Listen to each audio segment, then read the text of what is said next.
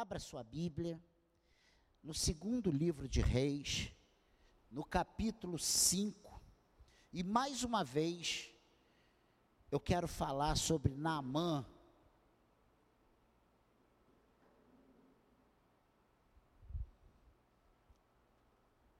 Eu não sei quantas vezes eu já preguei sobre Naamã ao longo desses 21 anos de ministério.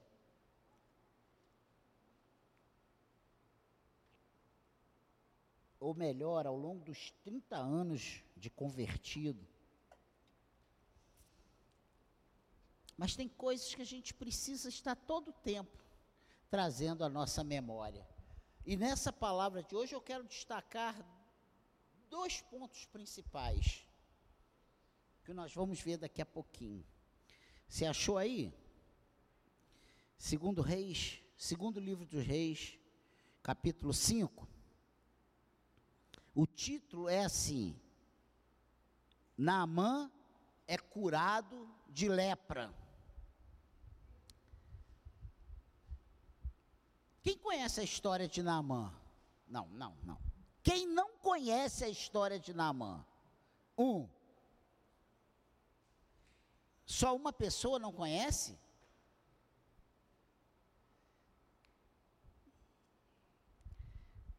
Quem era Naamã? Era um comandante do exército da Síria. Um homem poderoso. Ele era comandante do exército da Síria e a Síria atacou Israel. E levou cativo muitas pessoas. E especificamente, Naamã levou uma menina, uma adolescente, para ser escrava na casa dele, para ajudar nas, nos afazeres da sua esposa. Mas Naamã, ele era leproso. E eu não vou ler um, dois, três versículos, porque eu vou, a gente vai trabalhar todo esse capítulo 5. E o que acontece? Ele estava lá todo bonito na sua farda, ele era muito considerado pelo rei. O rei da Síria amava Naamã, porque Naamã era um tremendo de um comandante. Mas quando ele chegava em casa, que ele tirava o seu uniforme, e ele tinha que tirar aquelas ataduras, a lepra estava comendo a sua carne. E essa menina, ela vê essa situação e ela faz um comentário. Ah, quem dera que meu Senhor estivesse diante do profeta lá de Israel, ele seria curado. E o que acontece com isso? O que você faria se você tivesse aí com câncer, é, com lepra, uma doença ruim dessas aí, qualquer uma que seja, e dissesse assim: ó, se você for lá em tal lugar, você vai ser curado dessa lepra. Eu sairia correndo, e foi isso que aconteceu com Naamã. Naamã fez o quê? Foi ao rei da Síria e fala para o rei: Rei, eu ouvi da menina que está lá em casa, isso, isso e isso, que se eu estiver lá diante desse profeta, eu vou ser curado. O rei, ah, se prepara, vou mandar uma carta agora, e faz uma carta ao rei de Israel.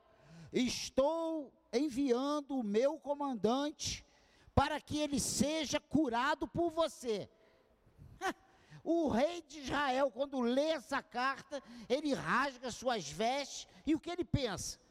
é um pretexto para o rei invadir Israel e dominar, matar todo mundo. Ele está procurando um pé para ter uma guerra com a gente. E rasga suas vestes.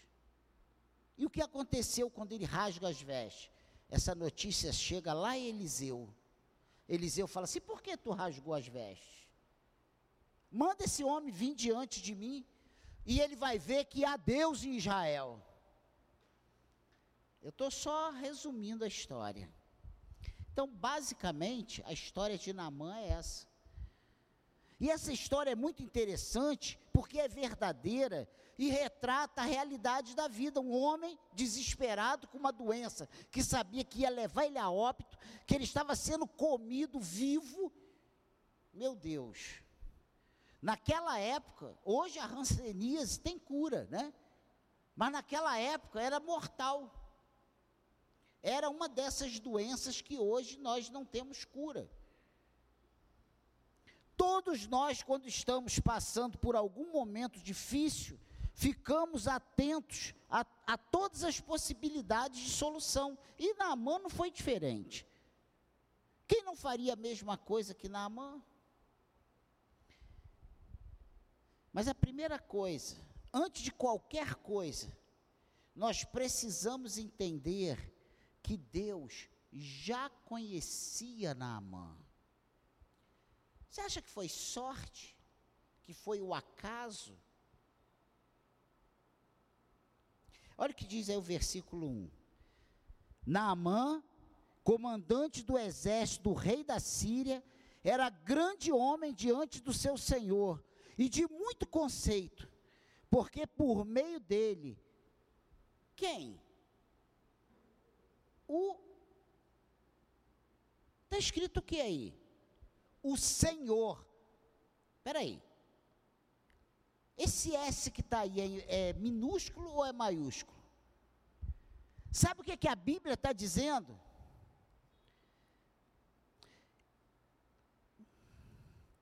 Porque por meio dele, o Senhor tinha dado vitória à Síria. Ou seja, esse comandante sírio já era cuidado pelo Senhor muito antes dele ouvir dizer a respeito de Deus. Muito antes dele experimentar, ter essa experiência pessoal com Deus. Carla, hoje no louvor, ministrando, ela falou que todos nós precisávamos ter essas experiências. Eu tenho falado muito isso, de nós termos as experiências. E é muito interessante, porque Deus ele cuida de nós. Gente, você acha que Deus está cuidando de você só depois que teve um encontro com Ele, que até então você estava largado aí? Eu só estou aqui hoje porque Deus cuidou de mim. E você só está aqui hoje porque Deus tem cuidado de você.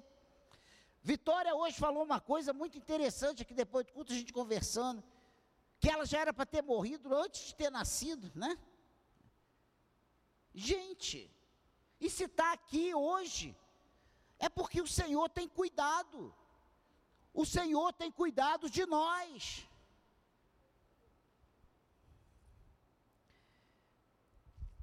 Eu, eu fiquei muito intrigado, não, é, alegre, quando eu vejo que, por, isso está escrito aqui, porque por meio dele o Senhor tinha dado vitória à Síria, à Síria. Ele era herói de guerra porém sofria de lepra. Gente, olha que homem muito conceituado, não só considerado pelos, pelo, pelas autoridades. Imagina você ser a Síria nessa época, era a potência, era o país dominante, era a nação dominante daquela época, era o país mais poderoso, e ele era assim com o rei.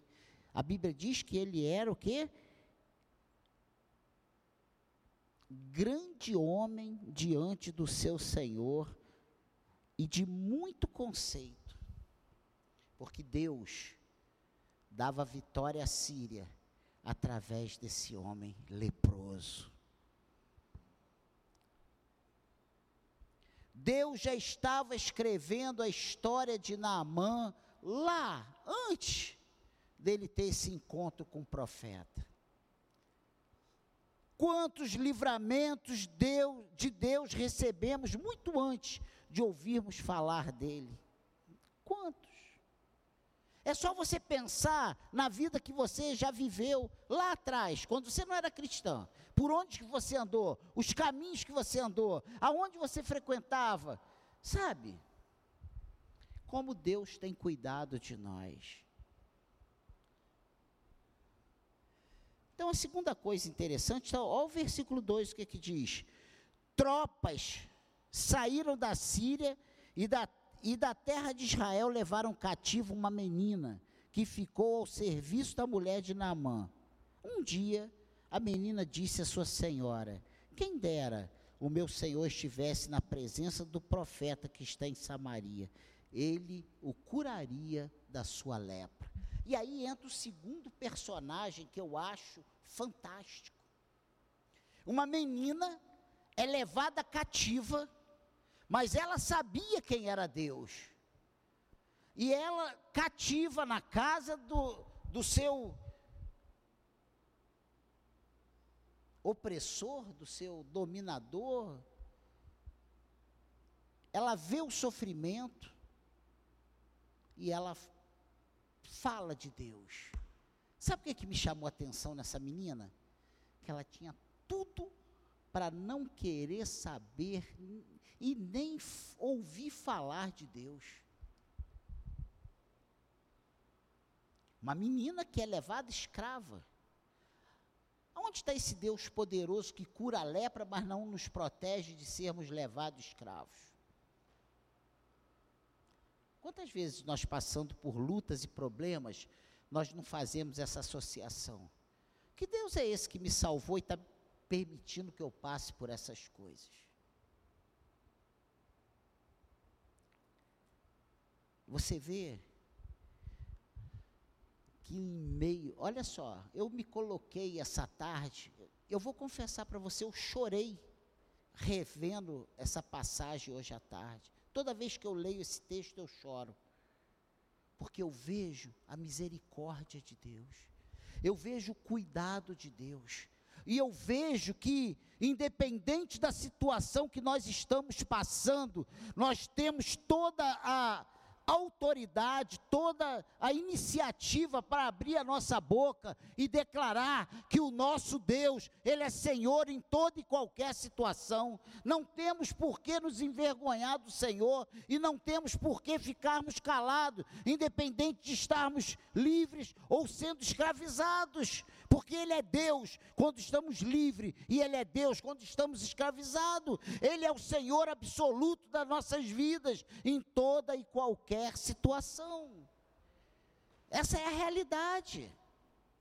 E aí, quando essa menina, sabe, ela vê a, o sofrimento, quem dera o meu Senhor estivesse na presença do profeta. Ela se lembra que Deus, Ele é soberano e Ele é Senhor da lepra, Ele é Senhor de todas as coisas, que não para o nosso Deus não há impossível.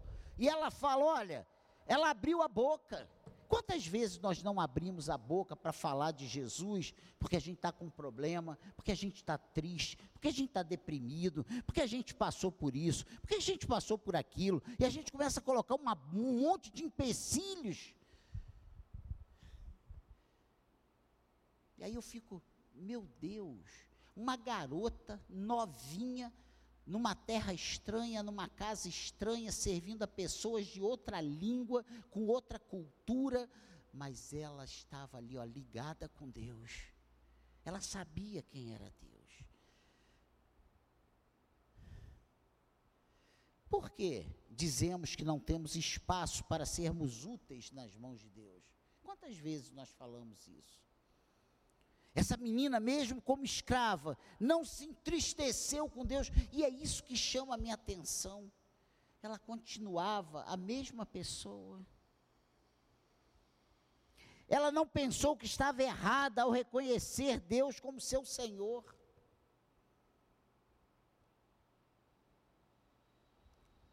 Quantas pessoas deixam de produzir para o Senhor porque passaram por uma decepção? Quantas pessoas deixam de produzir para o Senhor porque passou por uma frustração? Quantas pessoas nos dias difíceis ela se fecha, ela para de ir à igreja, ela se entristece, ela se deprime, ela não tem mais vontade de estar na casa do Senhor, ela não se preocupa em cultuar a Deus, porque ela está com um grande problema. Quem aqui está escravizado? Quem está morando numa cultura estranha, numa terra estranha? Quem foi levado cativo? Quem veio aqui hoje porque está escravizado aqui no Rio de Janeiro? Gente, o estar na, na Síria, vivendo com pessoas estranhas, sabe, não abalou a sua confiança em Deus. Ela foi ousada em confiar em Deus. E vê como é que ela fala. Se ele tivesse do, diante do profeta lá em Israel, ele seria curado. Quantas vezes deixamos de receber coisas do Senhor porque nós não acreditamos que vamos receber do Senhor?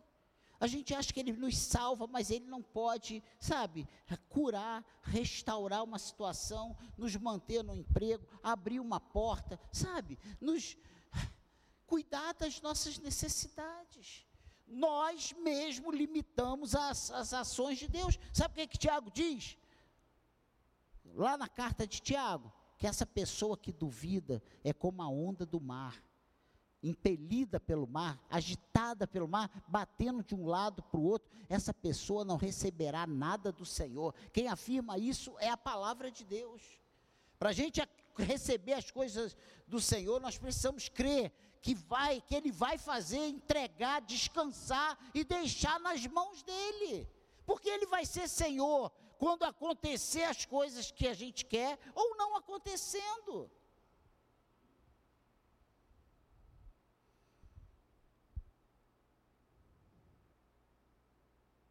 Quando somos de Deus, não importam as circunstâncias, sempre é tempo de fazer a sua obra. Olha, Deus te trouxe aqui nessa noite para você ouvir isso. É tempo de você abrir a sua boca e fazer o que Deus quer que você faça, falar o que você, o que Ele quer que você fale, arregace as suas mangas, comece a ser produtivo para o Senhor, sabe? Se envolva, não espere. Ah, se Deus revelar para o pastor, quando ele estiver almoçando, sabe, que é para eu fazer isso, aí eu. Não, se apresente. Você é servo do Senhor, Ele já te chamou, Ele já te comissionou, Ele já deu ordem para que você seja produtivo. Amém, igreja?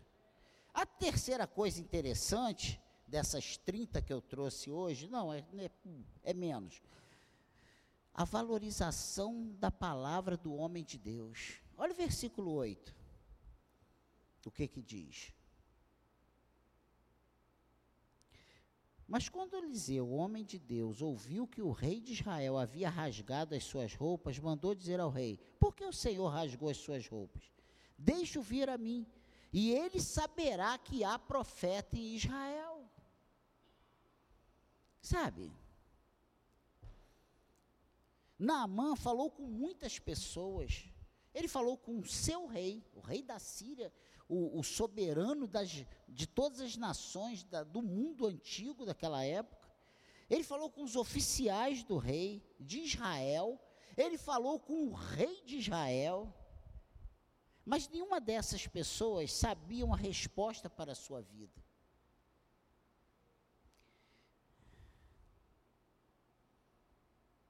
Olha o versículo 9 o que, que diz.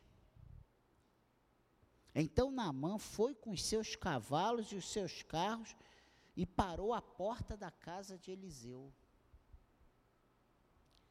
Naamã, como nós, ele queria e estava acostumado a um tratamento diferenciado. Ele estava acostumado, sabe, a esse tapinha nos ombros, essa reverência de pessoas. E ele não queria obedecer às ordens recebidas. Ele, quando para com a, toda aquela pompa na porta de Eliseu, ele pensou que Eliseu iria sair, se, se ajoelhar diante dele, ir com o rosto em terra, reverenciar e tratar ele como, sabe, uma celebridade. Qual foi a reação de Naamã? Versículo 10, o que, que diz aí? Eles, da reação de Eliseu? Eliseu lhe mandou uma, um mensageiro, dizendo: Vá e lava-te sete vezes o Jordão, e a sua carne será restaurada, e você ficará limpo. Eliseu, gente, é demais. Ele não perde um segundo da sua, da sua, do seu precioso tempo. Ele não se levanta do. Ele chega para o mensageiro e fala: Ó, chegou aí a comissão, a comitiva aí de Naamã, manda ele ir lá, mergulhar sete vezes e ele vai ficar curado. Ele vai ficar limpo dessa lepra. O que você faria se você tivesse chegasse cheio de expectativas? Mas antes, vamos voltar aqui um texto que é muito interessante isso. Olha só. Quando Naamã fala para o rei da Síria o que a menina falou para ele, o rei da Síria respondeu: Vá e eu enviarei uma carta ao rei de Israel. Então Naamã partiu e levou consigo 340 quilos de prata, 72 quilos de ouro e 10 mudas de roupa, aquela roupa de festa. Levou também ao rei de Israel a carta que dizia: Tão logo essa carta chega a você, tão logo essa carta chegue a você, saiba que eu lhe enviei Naamã, meu servo, para que você o cure da sua lepra. Quando o rei de Israel acabou de ler a carta, rasgou a Olha só, o que eu quero que te chamar a atenção é o seguinte: ele levou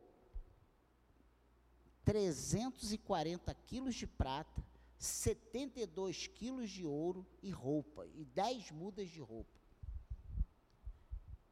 Quando ele chega diante de Eliseu, ele presenteia Eliseu. Ele já chega, desce aí, ó, Eliseu, eu vim aqui, mas antes de qualquer coisa eu quero te dar esse presente. Ele faz isso. Ele fica calado.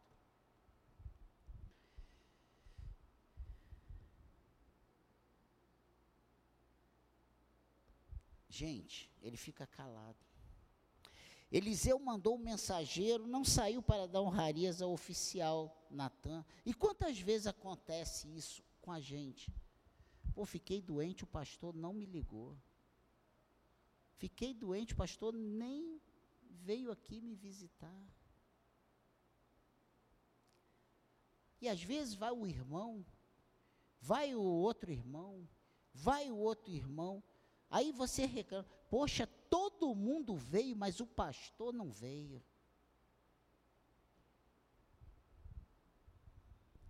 E se não for o pastor, não serve. E ainda diz: Eu estou abandonado, ninguém me ama naquela igreja. As predileções. Se fosse Fulaninho ABC, ele estaria lá tomando café, rindo. E ainda diz: Aqui não é o meu lugar. Ninguém me ama, ninguém cuida de mim. Foi esse, mais ou menos, esse sentimento que passou no coração de Naamã. Quando ele chega lá, você acha que a casa de Eliseu era um palácio? Era uma casa humilde. Eu chego aqui na porta desse casebre aqui, nesse brejo. O cara nem sai de dentro de casa para me, me, me cumprimentar. E quando ele ouve o recado de Eliseu, ele se indigna.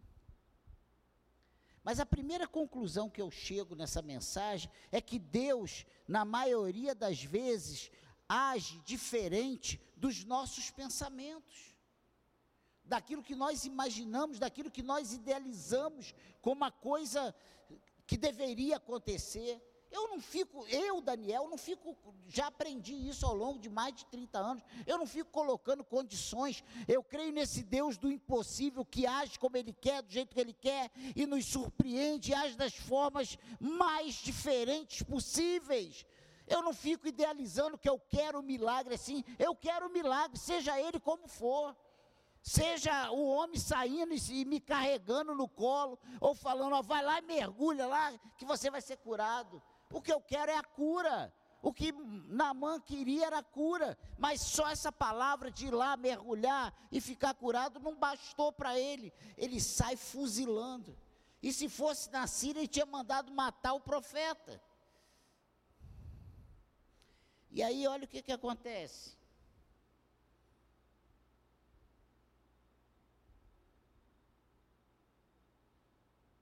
Versículo 11: Mas Naamã ficou indignado e se foi dizendo: Eu pensava que ele certamente sairia para falar comigo, ficaria em pé, invocaria o nome do Senhor seu Deus, passaria a mão sobre o lugar da lepra e restauraria o leproso.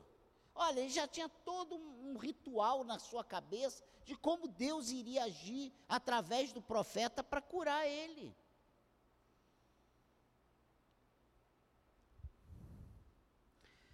Minha pergunta para nós nessa noite é: o que Deus tem te mandado fazer? Hein? Para Naamã, Deus mandou mergulhar sete vezes para ele ficar curado. O que Deus tem te mandado fazer?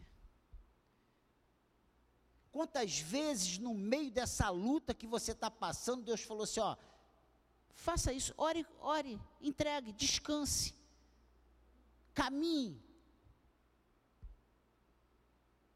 O que, que ele te mandou fazer? Esse texto fala de obediência.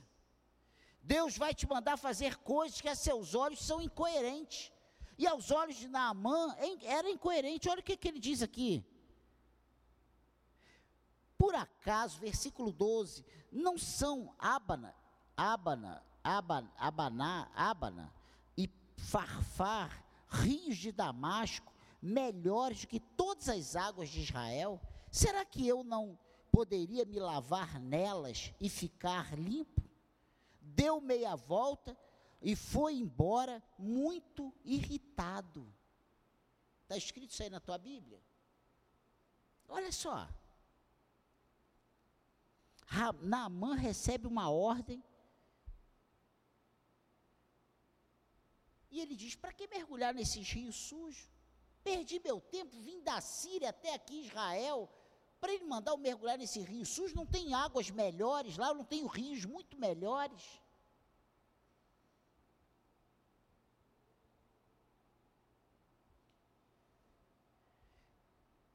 Mas Naamã era muito mais rico do que ele pensava que era. E aí entra o segundo elemento que eu acho tremendo. Naamã, apesar de ser um homem que ainda não tinha tido um encontro com Deus, ele era rodeado por pessoas que o amavam. Que é isso? Pai? Olha, olha aí, olha aí. Olha o que, que diz. Versículo 13. Então, depois que ele, ó, deu meia volta e foi embora irritado, terminou o 12, versículo 13. Então os seus oficiais se aproximaram e lhe disseram: os seus oficiais, olha como ele era tratado pelos seus oficiais. Meu pai, se o profeta tivesse dito alguma coisa difícil, por acaso o Senhor não faria? Muito mais agora que ele apenas disse: lava-se lave-se e você ficará limpo. Olha só, olha, olha. E eu fiquei pensando como é importante na hora que a gente está nas lutas, nas, nas aflições, a gente está rodeado por pessoas que querem o nosso bem de verdade. Porque esses oficiais, falaram, quando ele estava muito irritado com aquela fala do, de Eliseu, ele diz: Meu pai, se ele tivesse falado uma coisa difícil, você não ia fazer. Ele só falou mergulhar sete vezes. Tipo, o que custa para você mergulhar sete vezes? E aquilo ali foi um bálsamo naquela fervura do coração dele, né? Então Naamã desceu e mergulhou no Jordão sete vezes, conforme a palavra do homem de Deus. e a sua pele se tornou como a pele de uma criança e ficou limpo. E quando eu digo aqui que Naamã era mais rico do que pensamos, porque ele estava rodeado de pessoas que valorizavam a sua vida. As pessoas certas ao nosso lado vão nos ajudar a entender a vontade de Deus. Sabe, quando Deus te manda fazer uma coisa e você tem uma mulher sábia, que em vez de colocar gasolina na fogueira, ela acalma o ambiente. Deus está te mandando fazer isso, meu filho, vai lá, faz. Às vezes o homem chega pisando, eu não vou mais, eu não quero. Vai lá, você não é servo de Deus. Faça o que ele quer. Ou a mulher Agora, tu já imaginou quando você está casado com um bicho brabo, que quando você está irado, ele taca mais gasolina e fala, é isso mesmo, vamos embora, sai, cá, cá. Quem que aguenta? Naamã estava cercado por pessoas coerentes, que queriam o bem dele. A segunda conclusão que eu chego é cuidado com o tipo de amizades que você tem, as vozes que você ouve, os conselhos que te dão.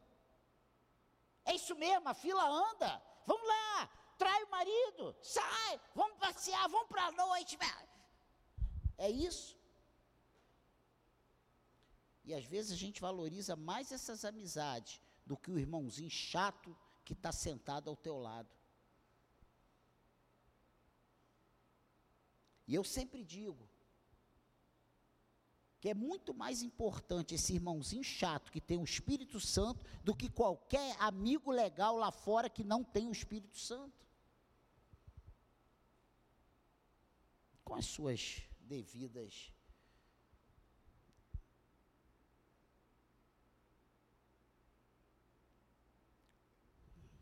Sabe por quê? essas, essas vozes, essas amizades, elas podem ajudar ou pode te afastar ainda mais da vontade de Deus. Se essa voz é diferente da voz do homem de Deus, ela vai te levar para a ruína. É simples assim. Eliseu mandou ele mergulhar. Isso é aquele conselho. É isso mesmo, vamos embora. Perdemos nosso tempo. O que viemos fazer aqui? Vamos lá, vamos falar para o rei da Síria, para nosso rei, para ele invadir isso aqui, tacar fogo em todo mundo, matar todo mundo, que esse povo não presta. Fomos enganados. Mas os oficiais falam: meu, meu pai, foi uma coisa tão simples, vamos fazer.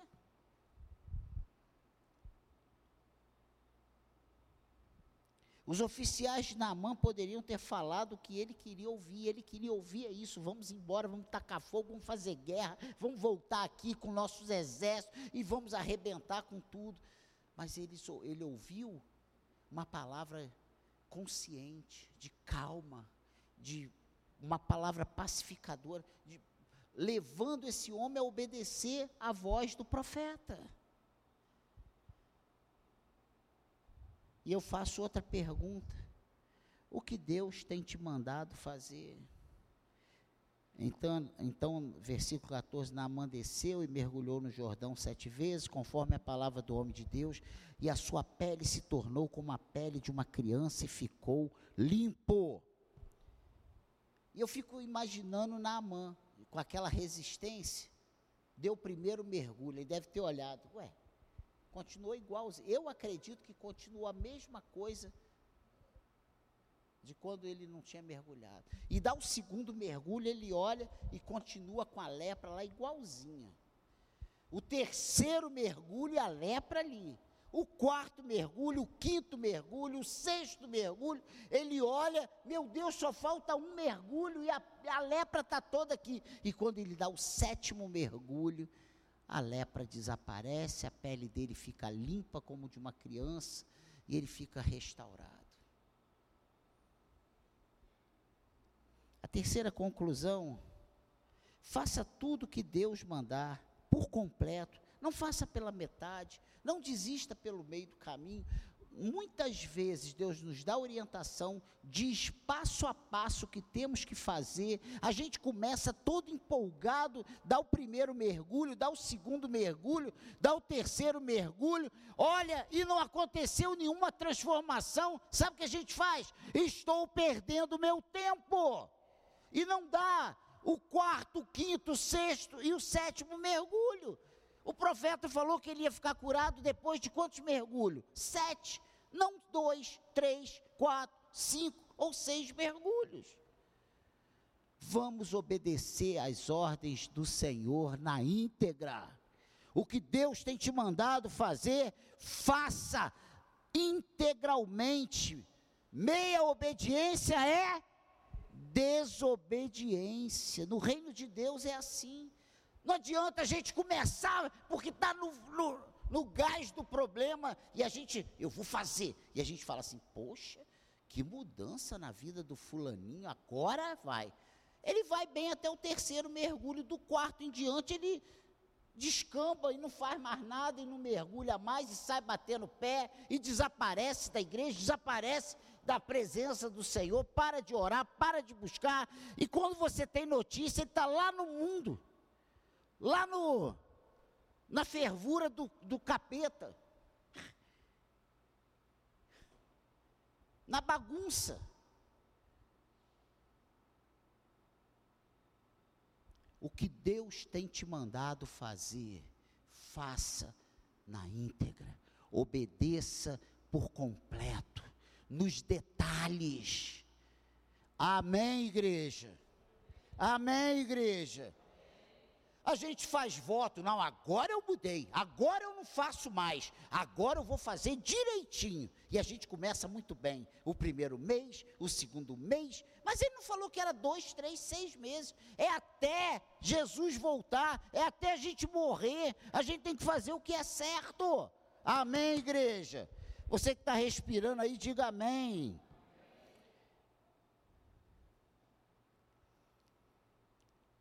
Por que Naamã não ofertou antes de receber a bênção da cura? Isso é uma coisa que me intriga. E aí, olha o que, que o 15. Depois que ele ficou curado, ele voltou ao homem de Deus, ele e toda a sua comitiva, veio, pôs-se diante dele e disse: Eis que agora reconheço que em toda a terra não há Deus, a não ser em Israel. E agora, por favor, aceite um presente desse teu servo. Olha como é que muda o discurso aquele homem arrogante, aquele homem que queria reverência, que queria que o profeta se apresentasse e o recebesse e desse pessoalmente, queria que ele pegasse ele pela mão e levasse lá no rio. Ó, é aqui que o senhor vai mergulhar, ó. Esse aqui é o melhor ponto. Mergulha aqui. Vai, de novo, eu vou te ajudar. Ah, o senhor não está conseguindo. Espera aí que eu vou ajudar o senhor.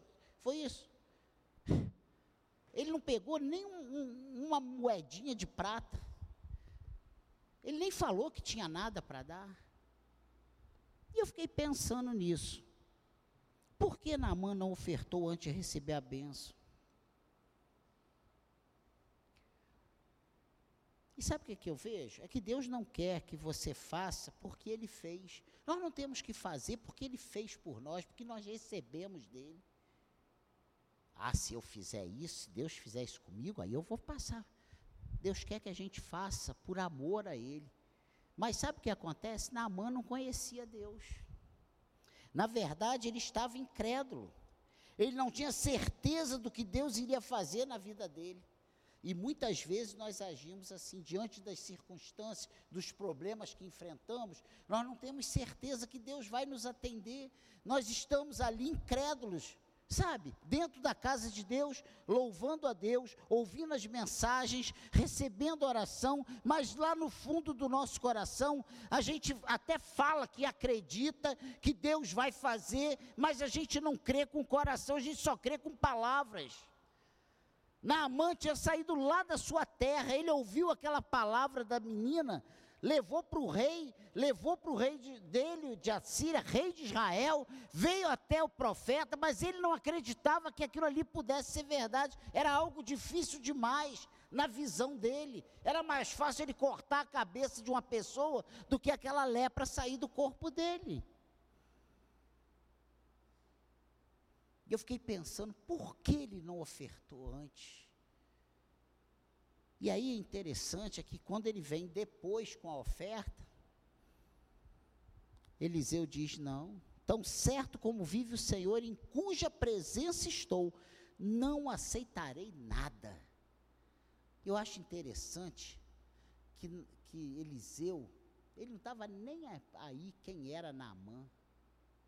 Naamã, para ele, era uma pessoa que precisava de Deus e ele era o profeta que estava na presença de Deus e falava com Naamã sem papas na língua. Hoje a gente às vezes fica, né? Será que vai ficar magoada? Será que ele vai embora? Será que ele vai parar? Irmão, se parar é problema teu. Quem vai perder é você. Essa é a realidade, gente. Você, como homem, mulher de Deus, você precisa falar o que Deus está mandando você falar. Não, o que, que ele pode achar? Quantas vezes Deus manda você falar uma coisa? Vou falar nada. Vai que ele se vire contra mim. Vai que ele não aceite. Se não aceitar o que Deus está mandando, o problema é dele. O que Deus te mandar falar, fale. O que Deus mandar você fazer, faça.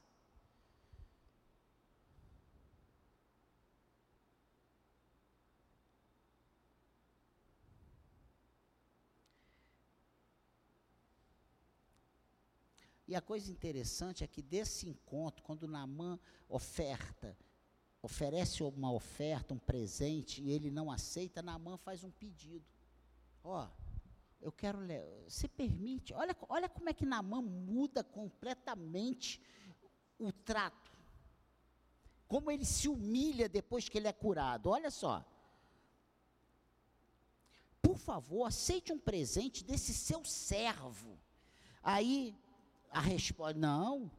Porém, ele respondeu: Tão certo como vive o Senhor, em cuja presença estou, não aceitarei nada. Naamã insistiu com ele para que aceitasse, mas ele recusou. Então, não, então Naamã disse: Se você não quer, então peço que seja permitido. Olha só, esse homem que chegou cheio de pompa. Ele diz: Então peço que seja permitido a esse seu servo levar duas mulas carregadas de terra, porque esse seu servo nunca mais ofera, oferecerá holocausto em sacrifício a outros deuses, a não ser ao Senhor. Olha como é que muda. Ele, ele é impactado, ele experimenta o poder de Deus, ele experimenta a ação de Deus. E sabe uma coisa que eu entendo? Que quando o, o pecador ele experimenta a ação de Deus na sua vida, a vida dele é transformada. Há, uma, há um impacto na vida dele.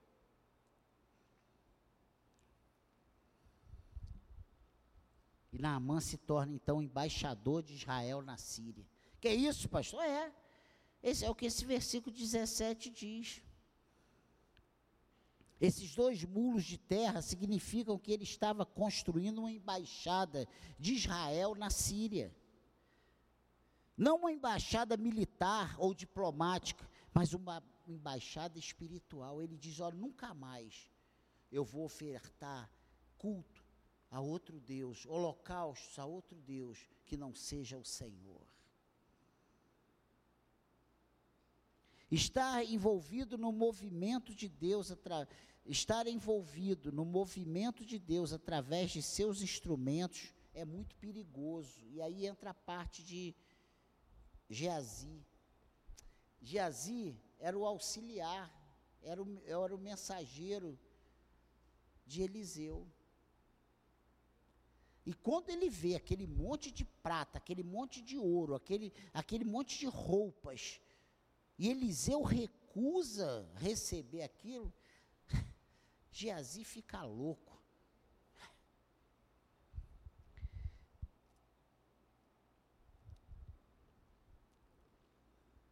E ele, sabe os perigos que nós corremos quando nós nos envolvemos na obra de Deus?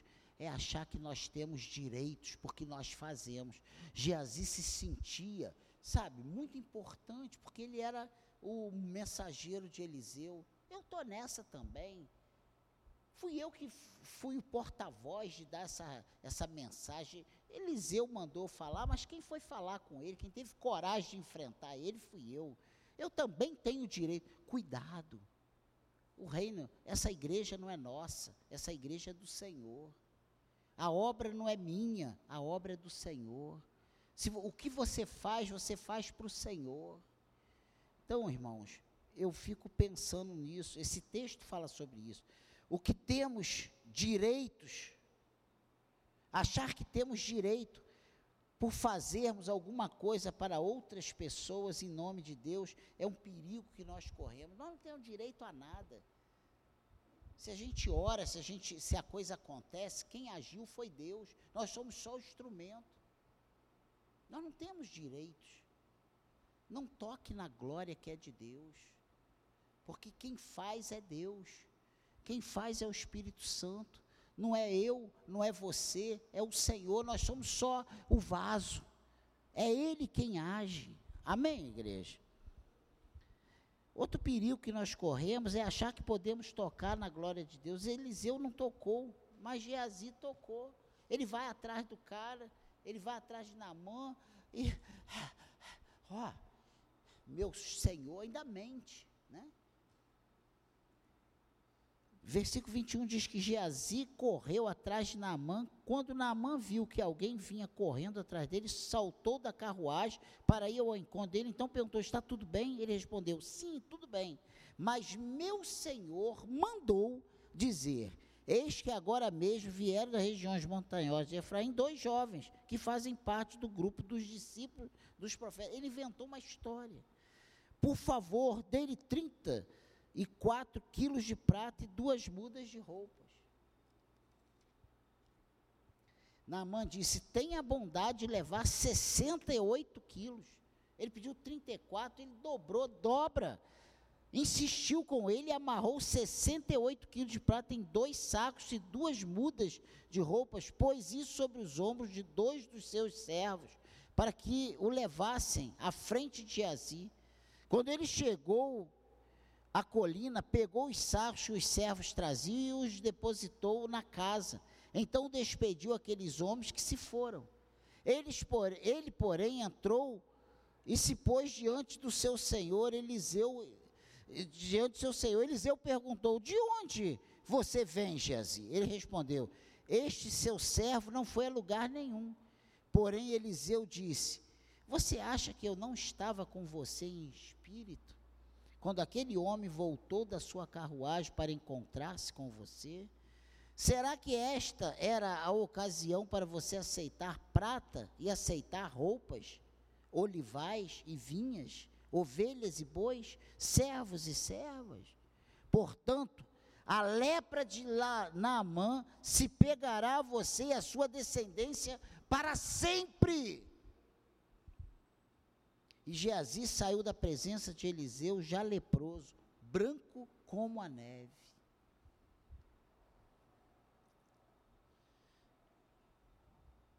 A lepra de Naamã passou para Geazi, que ficou leproso e saiu de cena, mas toda a sua geração amaldiçoada. Eliseu continuou seu ministério. Não parou por causa de Geazi. Naamã volta para casa curado e conhecendo, não de ouvir falar, mas por ter tido uma experiência pessoal com Deus. Essa experiência que mudou a sua vida e o tornou um embaixador de Israel. Deus quer que você tenha experiências com Ele. Amém, igreja? E uma coisa que Deus colocou no meu coração hoje à tarde é para nós orarmos. Vamos terminar essa palavra orando, fazendo uma dupla de oração, orando um pelos outros. Porque grandes coisas Deus tem para nós. Sabe aqueles impossíveis que estão diante de você hoje? Para Deus não há impossíveis. Para Deus numa coisa difícil demais, numa coisa grande demais, numa coisa, sabe, poderosa. Não há, não há. Tudo para Ele é possível. E eu quero orar contigo nessa noite. Veio esse, esse desejo no meu coração e eu vou fazer isso. Eu pensei em chamar quem quisesse vir aqui à frente, mas eu prefiro que todos orem um pelos outros, que você seja um instrumento de Deus na vida dessa pessoa ao seu lado. Vamos ficar de pé.